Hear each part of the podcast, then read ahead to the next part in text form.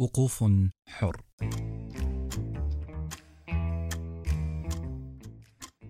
بإحدى الأمسيات الخريفية في مكان ما في روسيا أقام أحد الأثرياء حفلا كبيرا جمع شخصيات مرموقة. وكأي حفل يضج بالأحاديث والحوارات والضحكات المتبادلة بين الحضور. انبثق حوار مثير بين مضيف الحفل وهو بالمناسبة مصرفي ثري من أهل البنوك والأعمال. يدعى هيرمان دار حوار بينه وبين محامي شاب اسمه إيفان. حوار بين هيرمان وإيفان. كان محور النقاش حول حكم الإعدام. هيرمان المصرفي كان يؤيد بشدة حكم الإعدام لأنه كان يرى أن الإعدام أكثر أخلاقية وإنسانية من السجن المؤبد. كان في رأيه أن الإعدام يقتل المرء دفعة واحدة بينما السجن يقتل الإنسان مدى الحياة يعني موت بطيء. لكن المحامي إيفان خالفه تماما في الرأي ورد عليه بأن الحكم بالإعدام والحكم بالسجن المؤبد كلاهما عمل لا أخلاقي. طبعا هذا من وجهة نظر فلسفة وضعية. ما علينا. المهم أنه من شدة حماس إيفان المحامي ضرب على صدره واقترح اقتراح لم يكن على بال أحد. قال أنه لو خير بين الحكمين بين الإعدام والمؤبد لاختار بالتأكيد السجن. فأن تعيش بأية حال خير من أن تفارق الحياة. وانتهى النقاش. بصراحة النقاش ما انتهى. بل قفز بهم العناد والتحدي إلى رهان مجنون. هذا الرهان هو أن يحبس المحامي في غرفة لمدة 15 سنة. 15 سنة يسجن فيها هذا المحامي في غرفة. وله طبعا أن يمد بأي احتياجات يحتاجها ويستطيع أن يفعل ما يشاء فقط بين الجدران الأربعة. وإن استطاع المحامي أن يتحمل هذه العزلة الطويلة فسيفوز بالرهان والرهان هو أن يدفع له المصرفي مليوني روبل. بدأ الرهان. بالطبع إيفان شعر في بداية سجنه بالغربة الشديدة والتخبط بين مشاعر الندم والضيق. طبعا لأنه قبل هذا الرهان في ساعة مشتعلة بالحماسة والاندفاع. بدأت أيامه وسنواته الأولى مع الوحدة والاكتئاب ومن فرط الوحدة والروتين. كان يكتب ويغني ويعزف بالصوت مرتفع. لكن شيئا فشيئا سارت الأمور وفق طريق آخر. فقد أمضى وقته في أمور شتى وركز على التعليم وتثقيف نفسه بسخاء. حتى أنه اطلع على 600 مجلد خلال أربع سنوات. 600 مجلد. خلال هذه الفترة انكب على الكتب والقراءة واللغات ودرسها الواحدة تلو الأخرى. أتقن عدة لغات واستمر في سبر أغوار المعرفة في الطب والفلسفة واللاهوت حتى أنه مر على كل الأديان ودرسها بعمق. وفي آخر سنتين عرج على العلوم الطبيعية وانشغل فيها.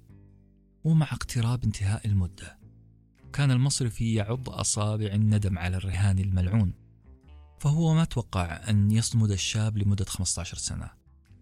وعشان لا نطول عليكم القصة عزيزي المستمع والمستمعة راح نقول انتهت قصة الرهان بجشع المصرفي وخوفه من الخسارة الفادحة. ومع الخوف الإنسان يبدأ يغلط. من شدة خوف المصرفي بدأ يتخذ قرارات خاطئة ومر بظروف جعلته على شفا الإفلاس ولكي يتهرب من تسديد المليونين لك أن تتخيل أنه لم يجد حل سوى أن يقتل الشاب المنهك قبل انتهاء المدة. لكن قبل أن ينفذ المصرفي خطة القتل حصل شيء غريب. كانت هناك مفاجأة تنتظره من إيفان. إيفان قرر بقناعة كاملة ورضا تام أن يخرج من سجنه قبل خمس ساعات من انقضاء آخر يوم. آخر خمس ساعات في السجن قرر إيفان أنه يطلع من السجن. يعني ما حيكمل المدة كاملة ناقصة خمس ساعات فقط. تنازل إيفان في رسالة مكتوبة بيده عن المليونين اللي تضاءلت قيمتها جدا في نظره أمام الثراء الفكري والمعنوي اللي تنعم فيه رغم وحشة العزلة. أصدقائي قصة الرهان العظيمة هذه للكاتب الروائي الروسي أنطون تشيخوف. الرهان بين المتعة الزائلة والمعرفة الدائمة بين الموت والحياة بين الجشع والقناعة. صديقي إذا بدا لك أن الفائز في هذا الرهان هو المصرفي ما أقدر أقول لك لا لكن الحقيقة أنه الشاب فاز بما هو أكبر وأدوم. إيفان كسب الحياة. بل وأقول كسب المعرفة اللي هي مرادف الحياة. ربح عزلة طويلة المدى انغمس خلالها في المعرفة وما حولها. علمته الكتب وغير الكتب. كيف يقيس الأمور؟ كيف ينظر لغاياته؟ كيف يفهم سبب وجوده؟ أبحر في عوالم لم يكن ليصلها. لولا هذه العزلة الإجبارية. ومن هنا ننطلق ونقول وخلال قراءة القصة تتجلى أمامنا أبيات لمحمود درويش في قصيدته مكر المجاز. يقول فيها مجازا أقول انتصرت مجازا أقول خسرت ويمتد واد سحيق أمامي وأمتد فيما تبقى من السنديان وثمة زيتونتان تلمانني من جهات ثلاث ويحملني طائران إلى الجهة الخالية من الأوج والهاوية لئلا أقول انتصرت لئلا أقول خسر الرحام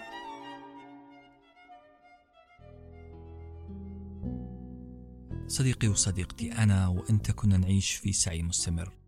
ننتظر كل فرصة تأتينا لنرحب بها.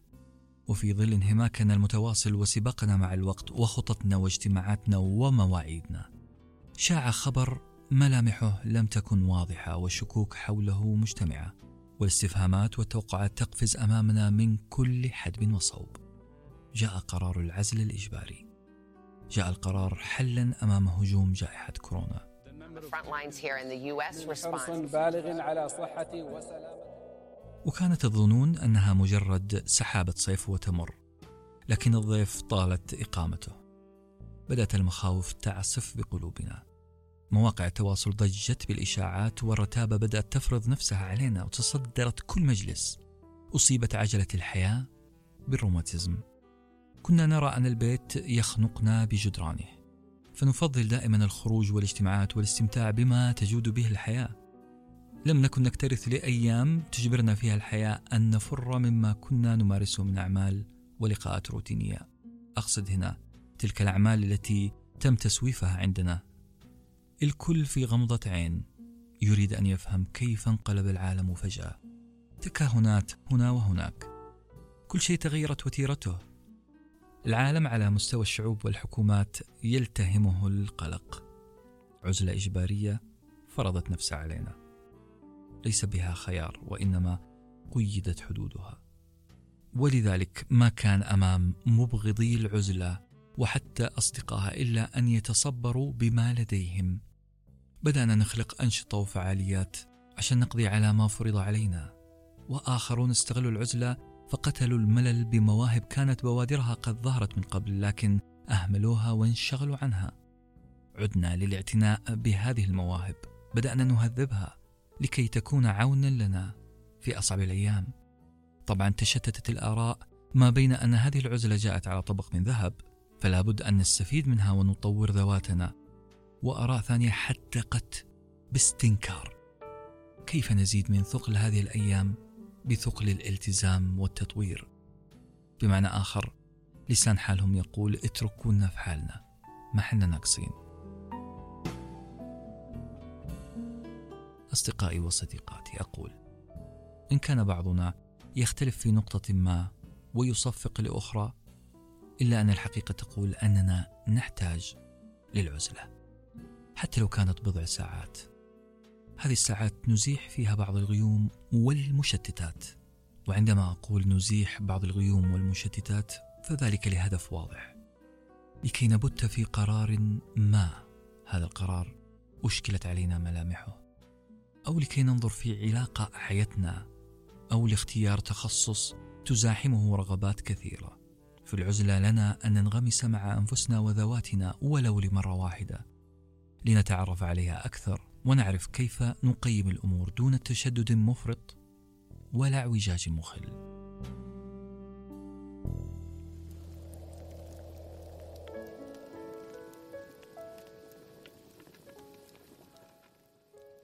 نحن نمتلك اعتماد خطواتنا وتوجيهها. نمتلك أحلاما وإرادة السعي إليها. لكن أحيانا قد لا نمتلك حصانة من الظروف. هذه الظروف قد تقع حائلا بيننا وبين رغباتنا. لا نستطيع أن نقصي العثرات من طرقنا لكن ها نحن سوية نمر بذات الحال. فما كان بمتناول الأيدي سابقا فجأة صار بعيد المنال. حتى خطواتنا باتت متباعدة ومتعثرة وللأسف خطط الغد خيمت عليها ضبابية. أصدقائي آسف على هذا الكلام السلبي لكن هذا كان واقع الحال. وخلوني أسألكم هنا. أكيد مر عليكم مصطلح متداول بيننا مصطلح عامي معروف هذا المصطلح هو نفسية. هذا المصطلح يطلق أحيانا على الناس قليلي الاجتماع بالآخرين أو قليلي الكلام الناس اللي يفضلون الوحدة. وأعتقد إنها تشكلت من صورة مغلوطة عن العزلة. فصار كل شخص يفضل الابتعاد عن الناس شوية. صار يقال له نفسية وغير اجتماعي. وخلونا نتفق. انه كلمة العزلة ما هي شيء إيجابي دائما. هذا ما نختلف عليه. لأنه قد يشوبها ضجر وروتين ممل واكتئاب. قد تتحول من عزلة للنفس إلى انطواء وهذا الانطواء يهدم أكثر مما يشيد خاصة إذا بالغت فيه. يعني المسألة لا إفراط ولا تفريط. إحنا ما نتكلم هنا عن الإسهاب في العزلة. لكن في نفس الوقت يجب أن لا ننسى إنه لنفسك عليك حق من العزلة. لذا إحنا نحتاج أن نعيد النظر في مفهوم كلمة نفسية والعزلة وألا نربطها ببعض. لأن الفرق بينهم شاسع. أستطيع الجزم بأن العزلة غالبا ما تلفت انتباهنا لأمور ما كنا في يوم من الأيام سنلتفت لها. أو زي ما يقول الفيلسوف الألماني آرثر شوبنهاور من لا يستمتع بالعزلة لن يهوى الحرية. لذلك رأيي النهائي أنه كل شيء نسبة وتناسب. تقدر تفصل وقتك على مقاسك والعكس صحيح. أنت الوحيد اللي يعرف متى يدخل عالمه الخاص معتزلا الضوضاء والمشتتات المحيطة بك. أنت الوحيد اللي تعرف متى تخرج منها منتصرا. والانتصار مو دائما بعدد ما أنجزت في عزلتك بل الأهم كيف وماذا. مثلا ما هي القيمة أو القيم اللي قضيت فيها وقتك. ممكن تكون قيم معنوية أو فكرية أو مادية أو اجتماعية لا تنسون المحامي إيفن. الجميل أنه أيا كانت هذه القيم أو هذه الإنجازات مو ضرورة أنها تكون مشابهة لما عند غيرك. فالإنجازات عموما وإن اختلفت فجميعها تتفق في عملها كشرايين تضخ الحياة فينا. جمال التنوع المعرفي ضروري. جمال اختلاف الثقافة الإنسانية في جسد المجتمع هو روح هذا المجتمع. بل هو روح العالم. عزلتك قد لا تشبه عزلتي والعكس صحيح. لا تشبهها زمنا وقيمة ومعنى. أنت عندك الخيار في أن تكون عزلتك كعزلة صاحبنا إيفان عزلة حرة متحركة. عزلة فيها نهم على ممارسة التعلم والمعرفة. عزلة بين أربعة جدران تمارس فيها قيم الحياة المتنوعة كما تريد. أو عزلة بشكل آخر. عزلة الركض لأنك تختار الركض لوجهات عديدة. عزلة مثل عزلة إيفان تبدأ من خلالها بالإدراك ثم الوعي ثم ممارسة قيم الحياة المتنوعة حولك. عزيزي المستمع والمستمعة نختم بقول الروائي الروسي دوستويفسكي الذي يقول العزلة زاوية صغيرة يقف فيها المرء أمام عقله. دمتم بخير وعافية وسلام. كتب النص محمد القرني. ألقاه أنس ابن حسين.